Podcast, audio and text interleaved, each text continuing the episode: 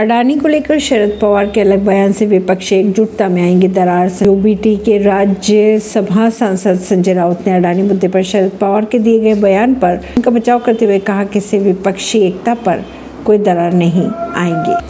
राउत ने यह भी कहा, अडानी मामले पर चाहे तृणमूल कांग्रेस की ममता बनर्जी हो या एनसीपी के शरद पवार अपनी अपनी राय सबके अलग अलग हो सकती है, लेकिन इस आधार पर यह कहना कि विपक्ष एकता में किस तरह का कोई दरार आ सकती है, ये नहीं होगा। इसी खबरों को जानने के लिए जुड़े रहिए जनता श्रेष्ठता पॉडकास्ट से। परवीर दिल्ली से